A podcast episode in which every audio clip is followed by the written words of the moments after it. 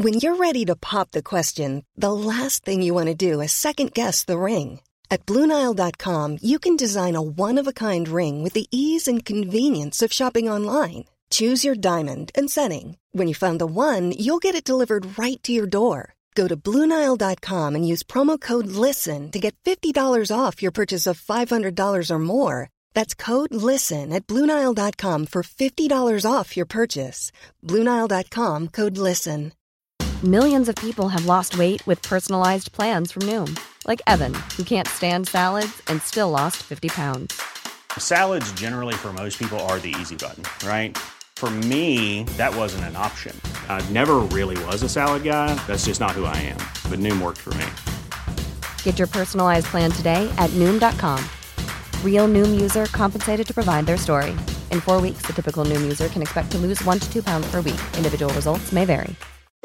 Since 2013, Bombas has donated over 100 million socks, underwear, and t shirts to those facing homelessness. If we counted those on air, this ad would last over 1,157 days. But if we counted the time it takes to make a donation possible, it would take just a few clicks. Because every time you make a purchase, Bombas donates an item to someone who needs it. Go to bombas.com slash ACAST and use code ACAST for 20% off your first purchase. That's bombas.com slash ACAST, code ACAST.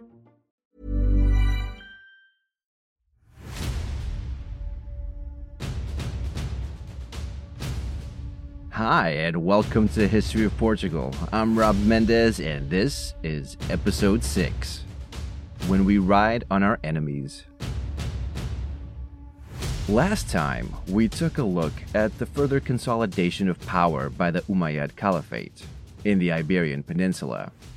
We also covered the very early stages of the Kingdom of the Asturias and of the Umayyad conquests in southern Septimania. And yes, I was saying that name wrong last time. It's Septimania, not Septimiana. Sorry about that. This episode, we will begin by picking up where we left off last time and get into the conflicts between the Franks and the Arabs. Now, why exactly are we taking this detour?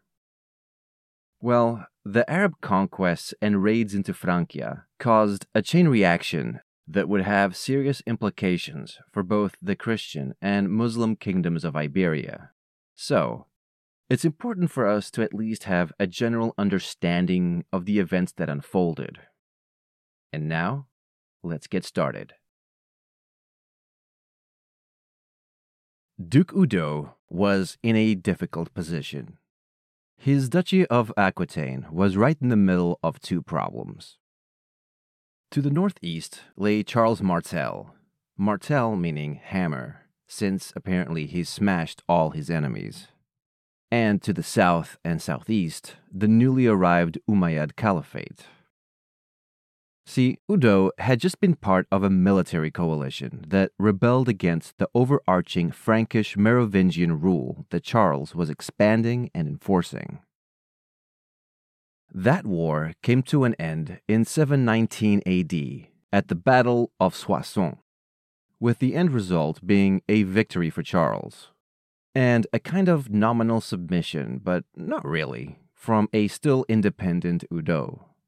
It seems that Udo was not happy with the arrangements made and was still quite hostile towards Charles. Charles, for his part, at this point had bigger problems to deal with than the Aquitanians. He was waging campaigns against the Frisians, the Saxons, and the Alemanni in order to expand and secure his borders, as well as to establish his authority over the Frankish realm which pretty much left him too occupied to really worry about what was happening in Aquitaine. For now. About a year or so later, Udo's other problem showed up at his doorstep. Our old friend and governor at large, Al-Samah, had been quite busy since the conquest of Septimania. Now that Narbonne was firmly in Muslim hands, Al-Samah then proceeded to subdue most, but not all, of the major urban centers in the province.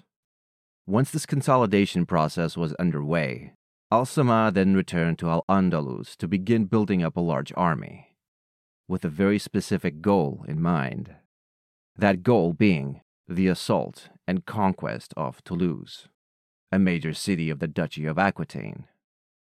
It's theorized that Al Samah's long term ambition was to utilize the city of Toulouse in the same manner he used Narbonne, as a base of operations and as a springboard to launch more raids, and possible wars of conquest deep into Frankish held lands.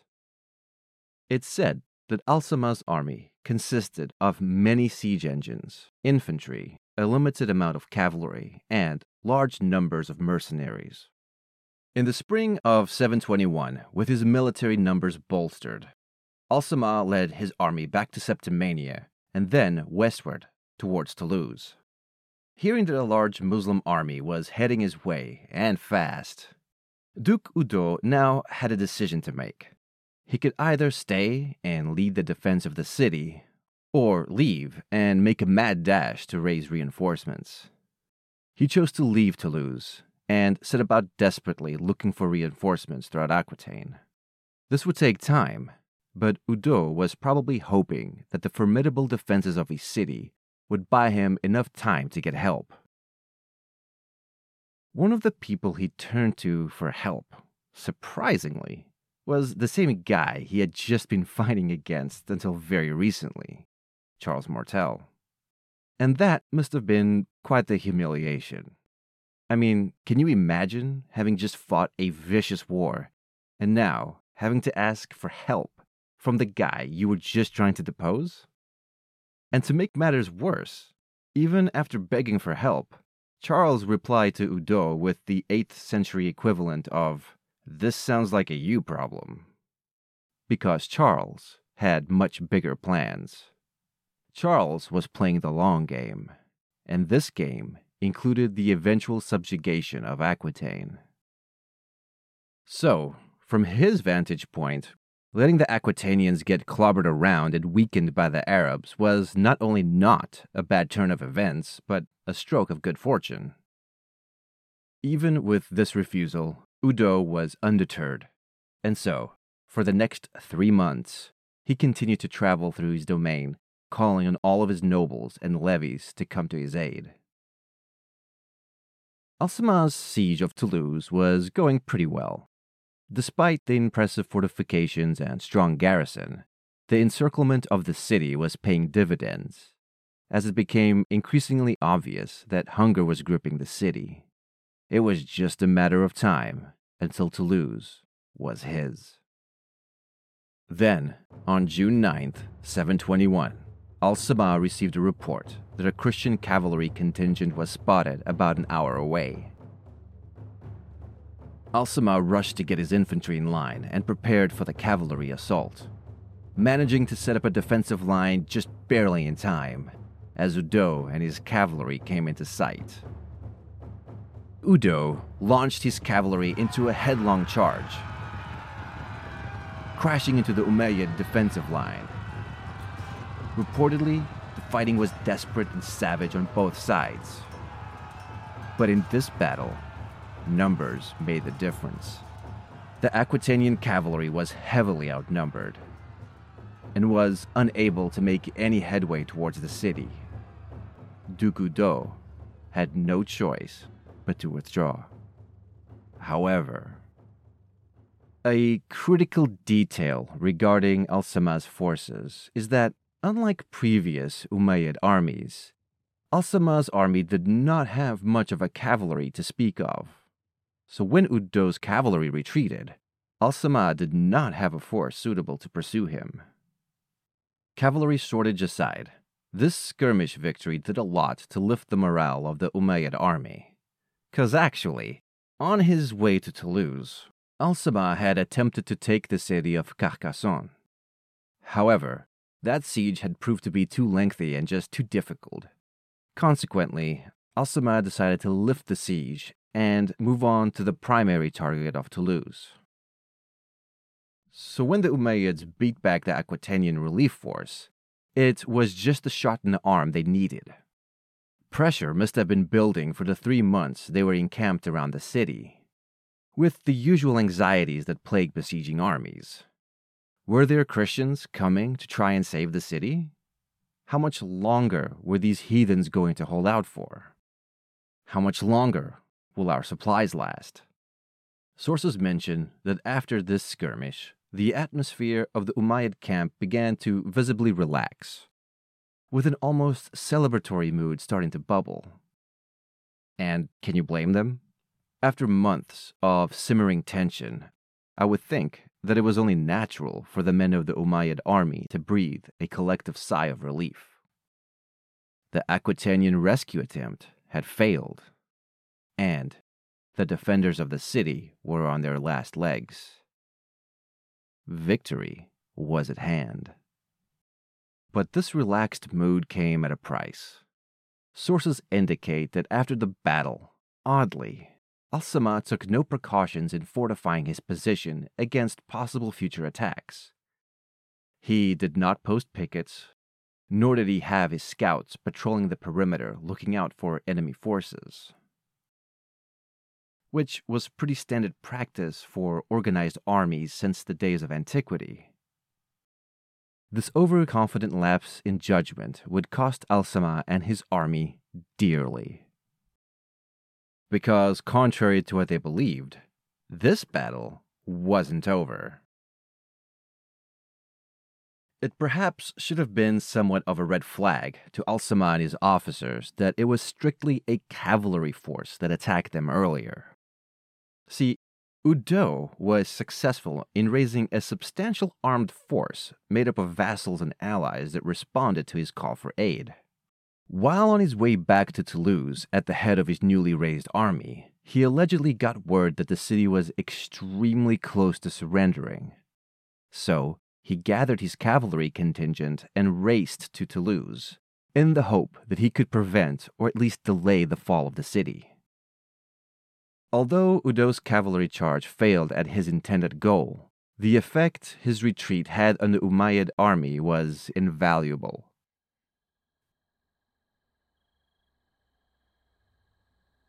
As nighttime descended upon the Umayyad camp, the besiegers went about their business, completely unaware of the Aquitanian army that was creeping into position that would allow them to encircle and attack the Muslim camp from all sides.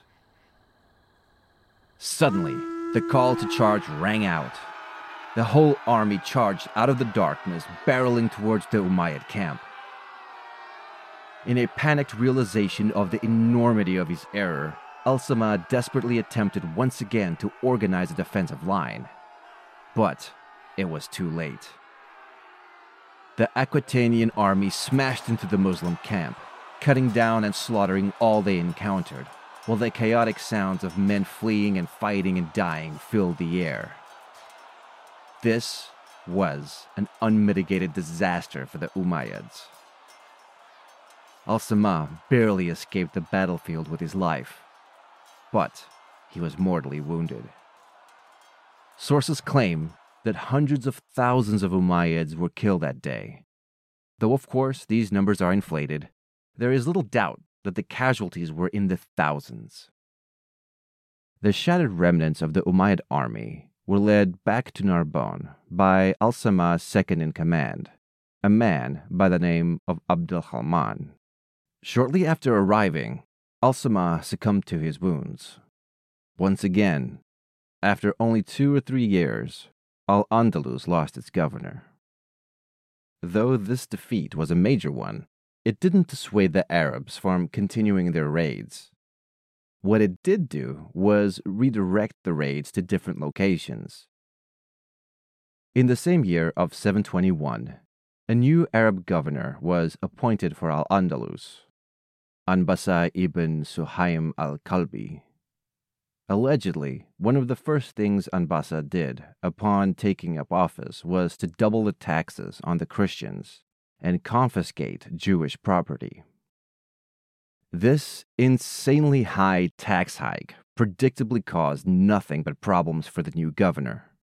With widespread and scattered acts of disobedience, and in some cases, such as with our friend Pelagius, even outright revolts. Anbasa is also noted for being the one responsible for the conquest of both the city of Carcassonne and the city of Nîmes.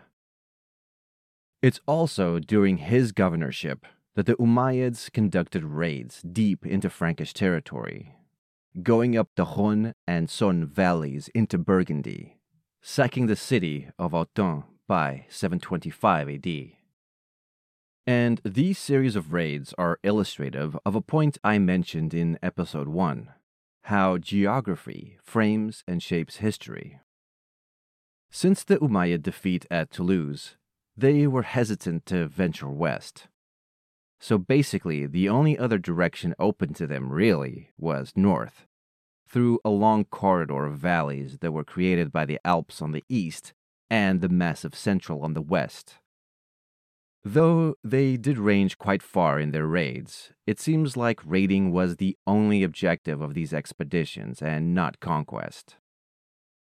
For the next five or so years, Al Andalus went through six different governors, until in 730 AD, our old pal Abd al-Rahman was appointed governor. And if you don't remember him, he was Al Samah's second in command during the Battle of Toulouse. Around this time, an interesting development occurred. If you recall last episode when we covered Pelagius's revolt, I mentioned that the first Muslim authority figure to respond was a Berber by the name of Menuza. By this point, Menuza was the deputy governor of Catalonia, a region located in the eastern Pyrenees. It's speculated that in that same year of 730, that Menuza heard about the massive amount of discontent and disillusion that was rippling through the Berber populations across North Africa and the Iberian Peninsula. See, it was starting to become increasingly obvious that the Arabs in charge back in Damascus had little regard for the Berbers in general. And despite the promises and deals made back in the time of the conquest of North Africa, the Berbers were not seen or treated as equal and full members of the Islamic world. We will address the issue of Berber mistreatment and its bloody consequences next episode. But suffice it to say that animosity between the Berbers and Arabs was well on its way to boiling over into full fledged revolt. It's within this context that Menuza, probably fed up with everything, went into open revolt and declared independence from the caliphate, establishing for himself the lordship of Catalonia. This move had an unexpected consequence. See, while these events were unfolding, back in Francia, Charles Martel had been quite busy thoroughly smacking around his neighbors, the Frisians, the Saxons, and the Alemanni, into submission, which meant that he could once again start working on forcing Aquitaine into the Frankish kingdom. And this fact left Udo in a perilous position, surrounded by enemies.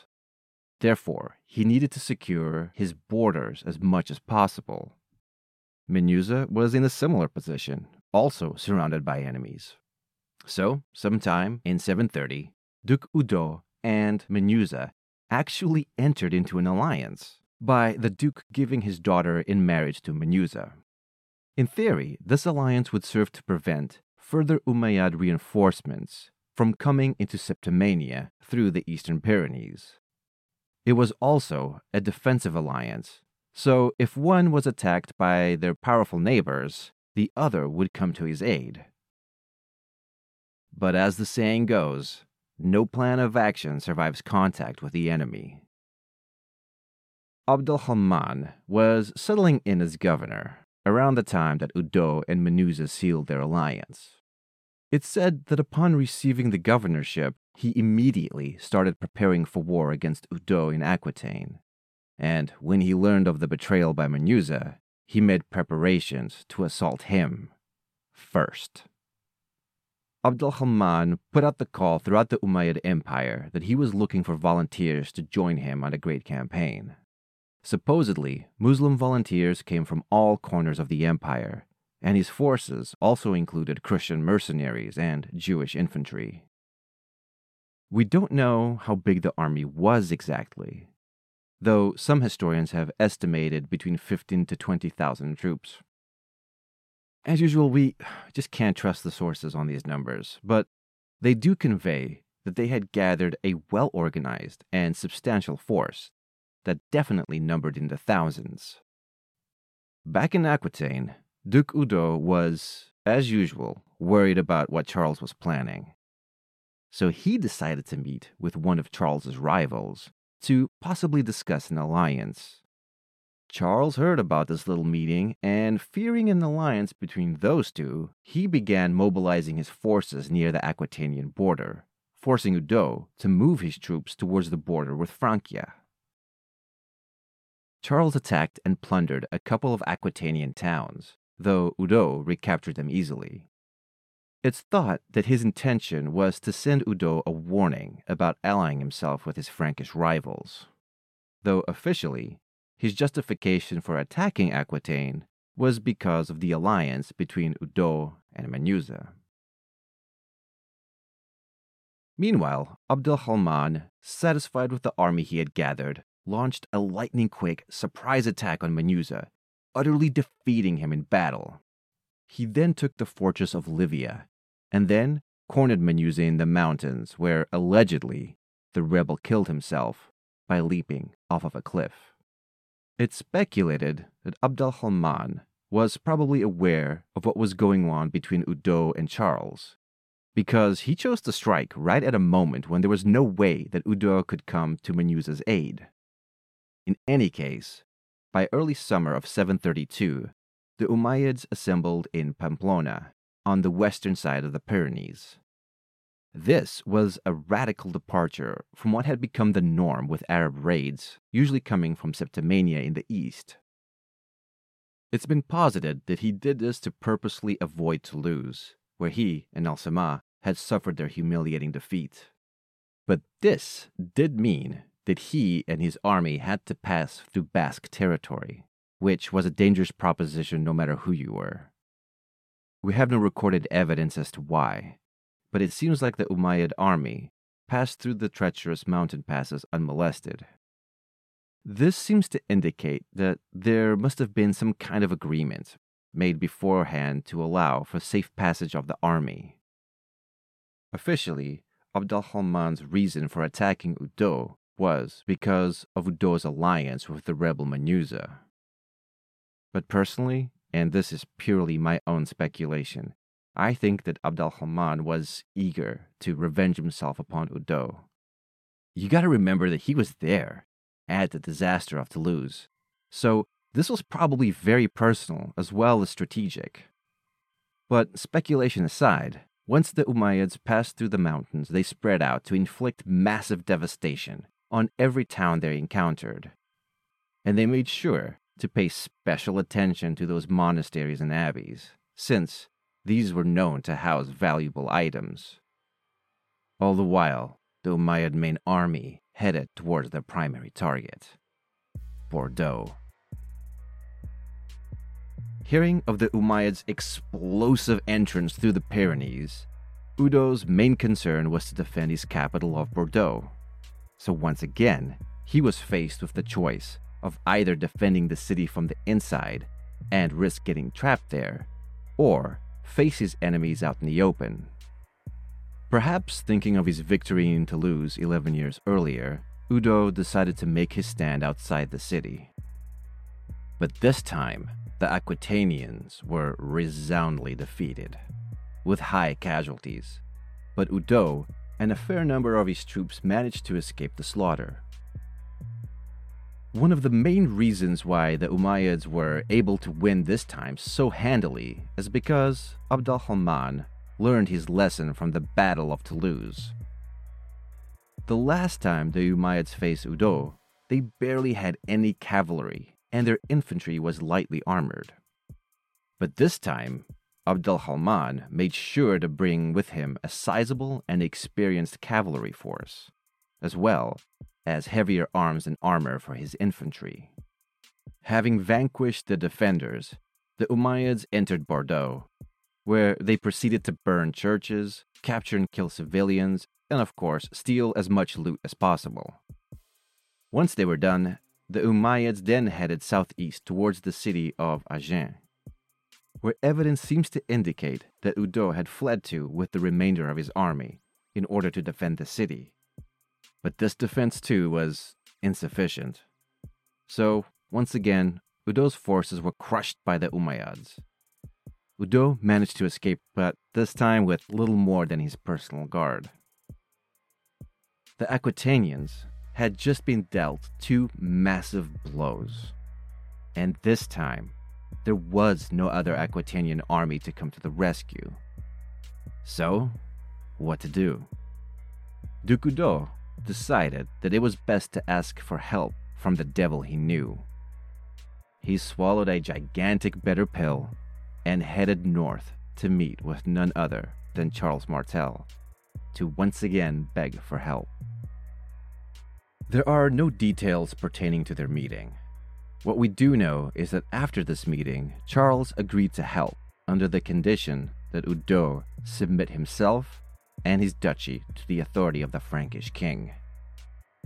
Having no choice, really, Eudo agreed. Charles then issued a general military summons in order to amass the largest armed force possible. This was accomplished with remarkable speed. Another reminder of how Frankish society in general was geared and prepared for war every season.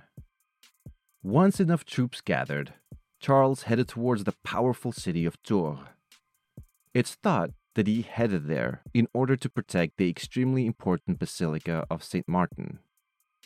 Although the exact location is hotly debated, we know that Charles encamped somewhere near the city. Coming off of their smashing victories, the Umayyads spent the next three months having a grand old time, ranging through Aquitanian territory unopposed, sacking and looting whatever towns struck their fancy. Once they were done with that particular raiding, Abd al-Rahman then decided to head north, possibly with the intention of attacking the city of Tours. The showdown was at hand. Once the Umayyads arrived, sources indicate that the two armies clashed alongside a Roman road. But there was a long standoff period before the battle actually happened. Both sides encamped on opposite sides of the river Vienne, where, for several days, both armies skirmished and maneuvered around each other. That is, until Charles decided to make his move and cross the river, which he apparently did unhindered. The battle that followed is described by several sources, but we run into the issue of extreme bias and poetic license in these descriptions. The usual tactic that the Umayyads would employ in these situations would be to entrench in a defensive position and wait for the enemy to attack, withdraw, and then launch a planned counterattack. This time, however, the Umayyads attacked the Frankish camp first, sending their heavy cavalry in a direct charge against the Frankish line. But they were unable to break it. Charles Martel then counterattacked, with a cavalry flank on the Umayyad camp led by none other than Duke Eudo and his remaining cavalry force. Once the Umayyads realized that their camp was under attack, discipline broke down, and despite orders to the contrary, they pulled back to defend their camp, where, you know, all their stuff was. It's thought that during the defense of the camp, that Abd al-Rahman was struck by a javelin and mortally wounded. The Christian assault on the camp had been repulsed, though at great cost. We have no record of who took over command of the Umayyads following the death of their leader. Whoever it was had some hard decisions to make. They were in hostile enemy territory. Their leader was dead, and they had an enormous amount of plunder that would significantly slow them down if they were to withdraw. So, once again, what to do. The commander in charge decided to secretly retreat under the cover of darkness, which was a pretty good idea. But in order to fool the Christians, they left their camp intact, their tents up, and the lamps lit. And in order to prevent immediate pursuit, the Umayyads made the tough choice of leaving all the loot and prisoners behind in the camp. And the plan worked. The next day, Charles and his army drew up for battle, charged the Umayyad camp, only to find it abandoned, but crucially, laden with treasure. This effectively put an end to the whole thing. Charles's troops, now that much wealthier, all clamored to go back home with little or no incentive to pursue the retreating army. The Umayyads, for their part, withdrew in good order, all the way back to their base in Narbonne. The most immediate consequence of the battle for Al Andalus was the death of Abd al Rahman. It was quite a loss. He was universally respected as governor, as general, and as a pious Muslim. This battle, known by two names, the Battle of Poitiers and the Battle of Tours, suffered the same fate as the Battle of Covadonga that we discussed last episode. Church and court propagandists, either in the employ of Charles or wanting to ingratiate themselves to him, elevated this battle to mythical proportions, where, Christ himself worked through Charles to defeat the Muslims. It's pretty handy being known as the instrument of God, you know? The narrative that the Battle of Poitiers was the battle that quote unquote stopped the Arabs from invading Europe was pushed for centuries. And it was pretty brilliant for Charles and his successors to keep pushing that story. Because not only does it wrap Charles in the mantle of savior of Francia, but Savior of all Christendom. But I'm sorry to tell you that modern scholarship does not agree with the view that Charles was the one who convinced the Umayyads that further conquest was more expensive than it was worth. The more modern view is that it was actually the Battle of Toulouse, fought against Duke Udo, that marked the end of Arab expansion in Europe. According to more current estimates, the Battle of Toulouse had a significantly higher Umayyad death toll than the Battle of Poitiers. So many lives were lost after Toulouse that the battlefield was known as the Field of the Martyrs for the next four centuries by the Muslims. Something else to take into consideration is that Al Samah, when he attacked Toulouse, he had the objective of conquest when we look at the behavior of the Umayyads preceding the battle with Charles, they were not establishing garrisons and taking towns, even though they could have. They were raiding, pure and simple. And I'm not saying this to minimize the significance of Poitiers, but to bolster the significance of Toulouse. We will leave the Umayyads right here for now, licking their wounds, regrouping, and figuring out what comes next. And what comes next will not be pretty, as Berbers across the empire finally hit their boiling point and say, enough is enough. Thanks for listening.